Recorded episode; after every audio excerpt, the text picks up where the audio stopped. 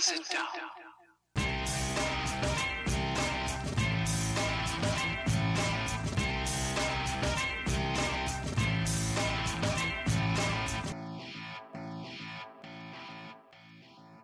Hello, Youngstown Phantom fans. My name is Sam Olmstead. His name is Justin Irwin. We are, this is the Dump and Chase podcast. Now, at one point in history, we had some witty banter in this spot, but this is our third time recording this episode for all of you. the first time was interrupted by Justin just disappearing from the call for five minutes. The second time, we managed to get through the episode, but we were both suffering from severe sleep deprivation, and the entire show sounded like a documentary about the side effects of Xanax. But now we are rested, bright eyed, and bushy tailed, and ready to do this for a third time. Uh, hopefully.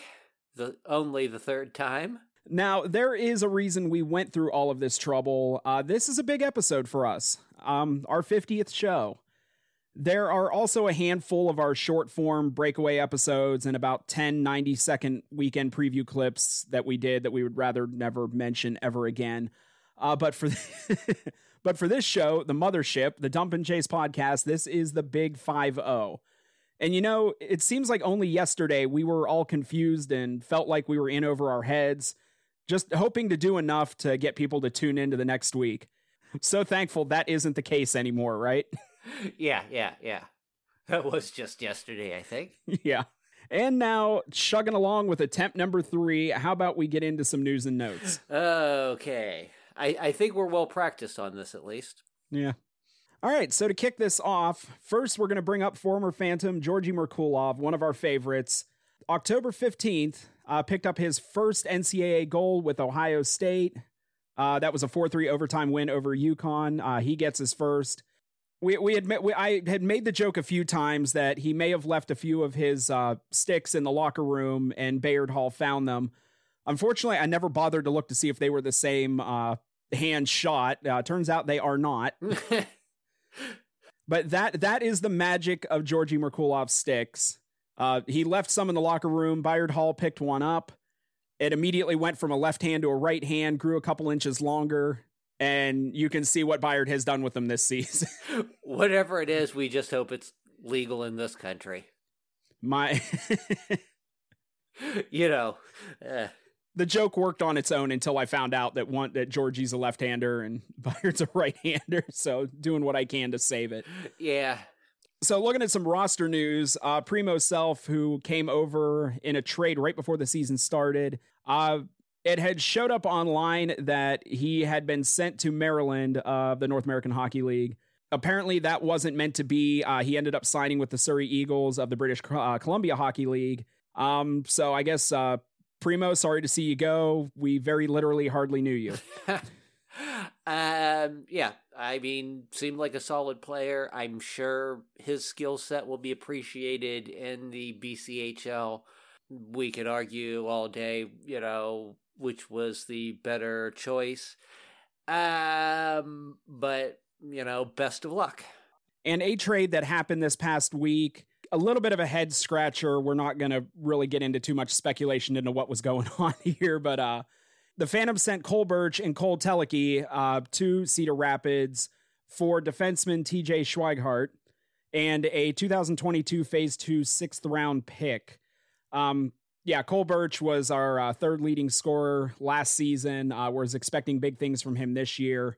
Really bummed to see him go. Um, again, really no speculation on why this happened.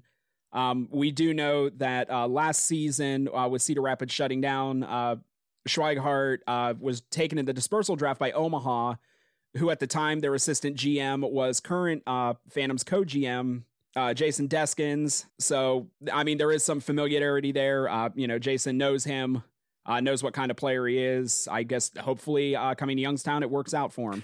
Yeah, um, I mean, there's no doubt he has a very good degree of experience in the league. Um, solid defenseman, but then we give up, uh, you know, a pretty good score and a uh, pretty solid defenseman. Um, uh, I, I don't know really what to make of it, but I guess we'll see here over the next couple of weeks if it was a good idea. Now, one thing you had pointed out to me was that uh, the article about the trade uh, referenced a few times about uh, Schweighardt being a right hand shot. That led, kind of led to some more confusion for us. Yeah, I mean, um, obviously, right-handed uh, shooting defensemen are kind of at a premium. It, um, you know, that means you're left-hand dominant usually. You know, there are less of them. Uh, covering that side of the boards uh, becomes, you know, somewhat of an issue sometimes. But uh, Telecki was also right-handed uh, shooter, and we're pretty well balanced uh, between right and left-handed.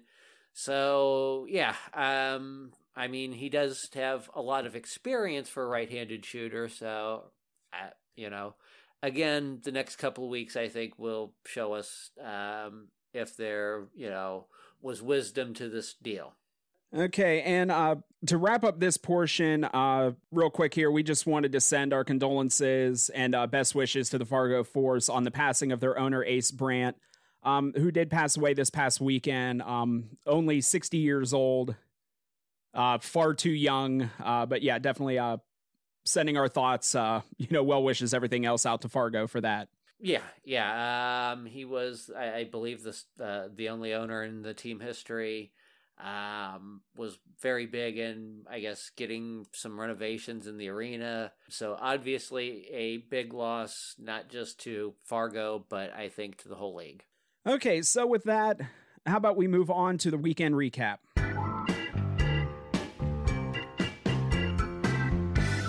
So on October 8th and 9th, the Phantoms traveled to Wisconsin to take on the returning Madison Capitals. Phantoms lost the game on Friday 5 to 1 with the lone goal being scored by Ryan Alexander, his fourth of the season. As for the Saturday game, the Phantoms lost 7 to nothing. So instead of 4 points this week, we're going to go with 1 point, what we liked.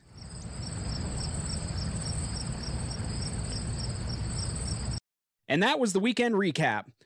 Now we're going to move on and see how things are looking in the Eastern Conference after the first month of play. Yeah, I would definitely say that was one of our faster weekend recaps. Uh, yeah, concise. But yeah, how, uh, we'll go ahead and take a look at the Eastern Conference standings here. At least uh, not much has changed in the last couple years right now. Uh, Chicago sitting in first in the East with 14 points. Um, all eight games they've played, they have gotten at least a point in those. Uh, although half of their games have gone to overtime, so it seems like uh, at least the beginning of the season, you're not seeing them blowing out teams like we've been used to seeing. Uh, their games have been uh, much tighter. Maybe a couple of those overtime games they didn't have any business losing, but did. So, uh, yeah, we'll see how that plays out as the season goes on.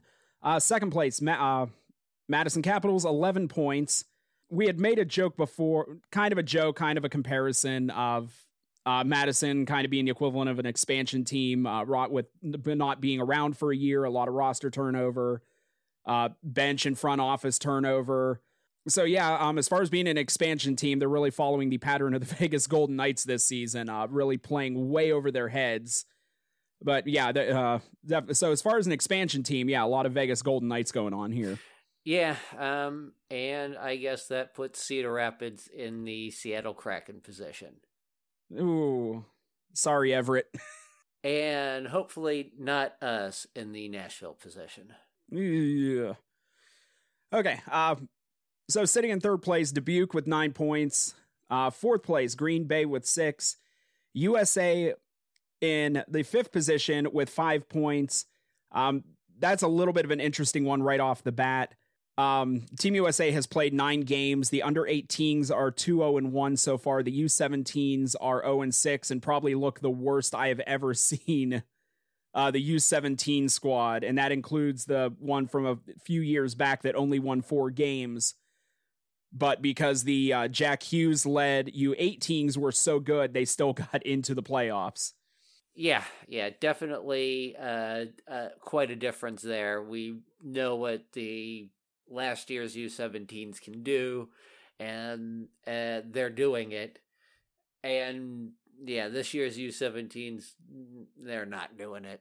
Well, uh, when the Phantoms played the U17s a couple weeks ago, you had made the point to me. What was it about William Whitelaw that he was not good enough to play on this squad? Because we know what we saw at tryout camp. and we know what we saw that weekend up in Plymouth. Um, uh, it is certainly conspiracy theory time. Okay, so going back to the standings here in sixth place, and right now, uh, the final playoff spot is Youngstown with for points. Uh, Muskegon is in seventh place with four points. Um, I don't know what the tiebreaker is there that somehow we're a spot above them, but right now I'll take it. I believe it's goals four at this point is what we lead them in. So, yeah, Muskegon usually has pretty good starts to the season. So, um, their play, or I guess their lack of play so far, has been a, a little eye opening. Uh, the first month of this season. Yeah, um, uh, what I saw at the uh, Fall Classic was impressively bad. Yeah. And in last place in the East, who also happens to be the subject of our weekend preview, that is the returning Cedar Rapids Rough Riders.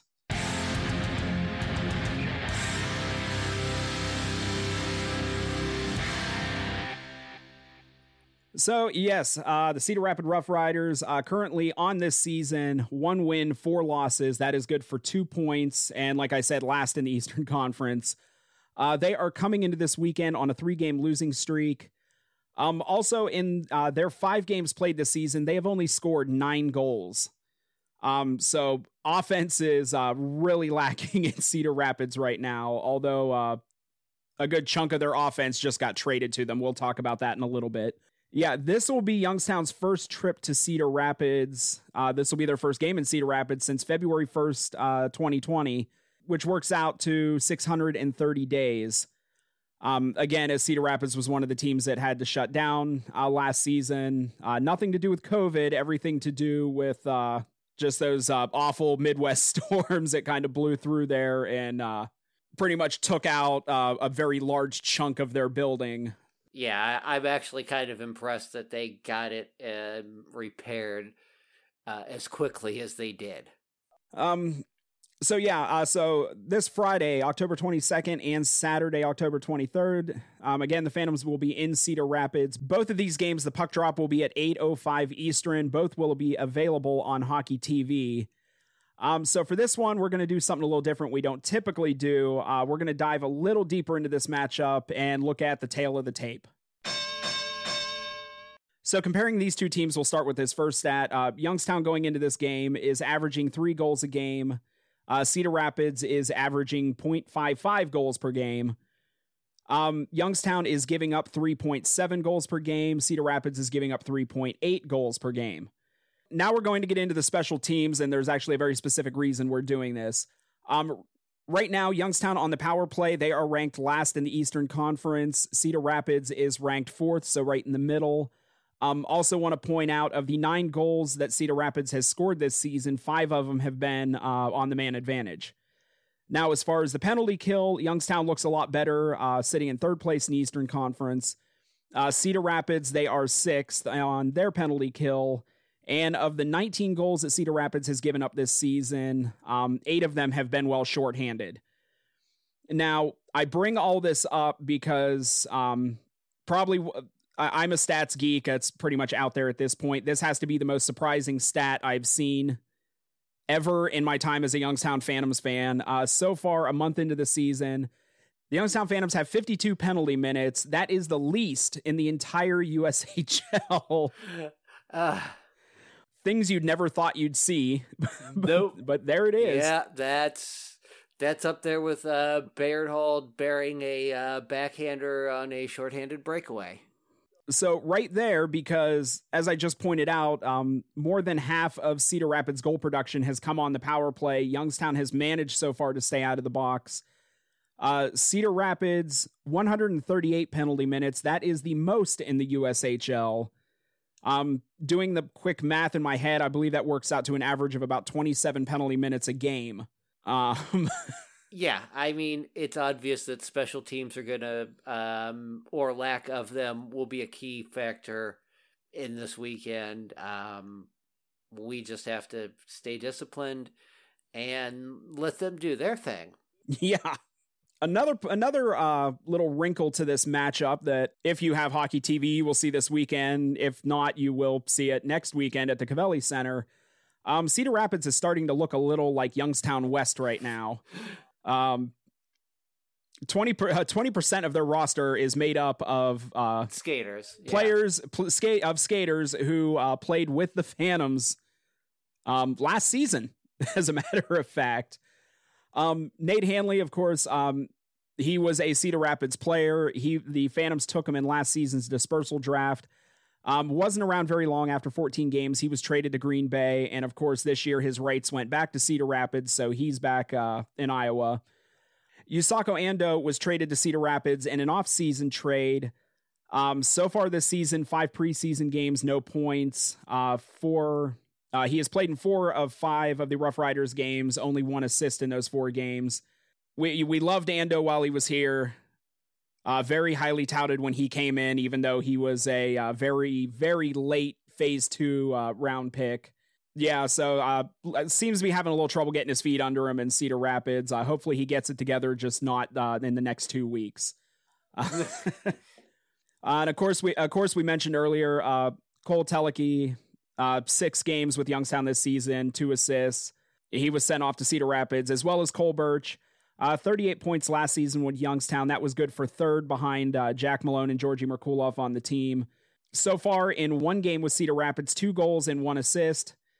So of uh, Cedar Rapids' nine goals, two of them were scored by Cole Birch last weekend, um, and was named the uh, USHL uh, Forward of the Week. So that felt good. Yeah. Um, al- already on top of the confusion of sending away Cole Birch and then he wins Forward of the Week. Yeah, that felt good. Yeah, yeah, it was definitely great to see him in the you know social media picture for USHL Player of the Week, wearing a Phantoms jersey, winning the award for Cedar Rapids. Yeah. And I'd like to point out that, um, yeah, Cole Birch was our returning uh, lead scorer from last year. Um, playing in the USHL, had we not traded him, the player after him would have been Ando. Mm-hmm. So yeah, I, um, out of the players that we returned to the USHL from last year, our top two scores are now on Cedar Rapids. Mm-hmm. Okay, so Justin, uh, coming into this weekend, um, what what do you see will be uh, the key or keys? Go go a little Phil Bourque on here, the uh, old two niner. Uh, what what are your keys to victory this weekend? I can't think of any better way to ask that. Uh, um, I think we need to find some way to score. Um, in the games that we've lost, um, we lost four. Two of them have been shutouts. One was a two goal game, one was a one goal game. Uh, we got to find ways to put pucks in the net. Um, uh, if we can't do it on the power play, we're going to have to do it five on five. Um, and yeah, if we can get scoring and hopefully take advantage of the power play, I think there will be no problem taking Cedar Rapids off their game and getting some easy points. Um, if we can't, um, it could be a very long weekend. Again. Um, for me, I would like. I think I would like to see the defense chipping in a little more around the crease. Uh, help the goaltenders out. I mean, by no stretch of the imagination has Kyle Chevette and uh, Owen Bartoskevich been bad. I don't think. Um, I uh, especially last weekend with Madison, they really kind of got hung out to dry quite a few times. Uh, so hopefully, with having the week off and things being worked on, hopefully one of those things was uh, a little more support in front of the net, uh, kind of help them out and take a little bit of the load off of them. Yeah, all five skaters need to to to help out in the uh, uh, defensive zone. Okay, I I think we're safe. We made it through this one. Um, I guess third time is the charm. You did hit record, right? Um, I guess I should check. Yeah, yeah, yeah, yeah. Remind okay. remind me tomorrow Remind me tomorrow to export. Uh, I'm gonna run. I'm gonna run some Windows updates tonight. Okay. All right, so we made it through. How about we hop on the carousel and get the HE double hockey sticks out of here?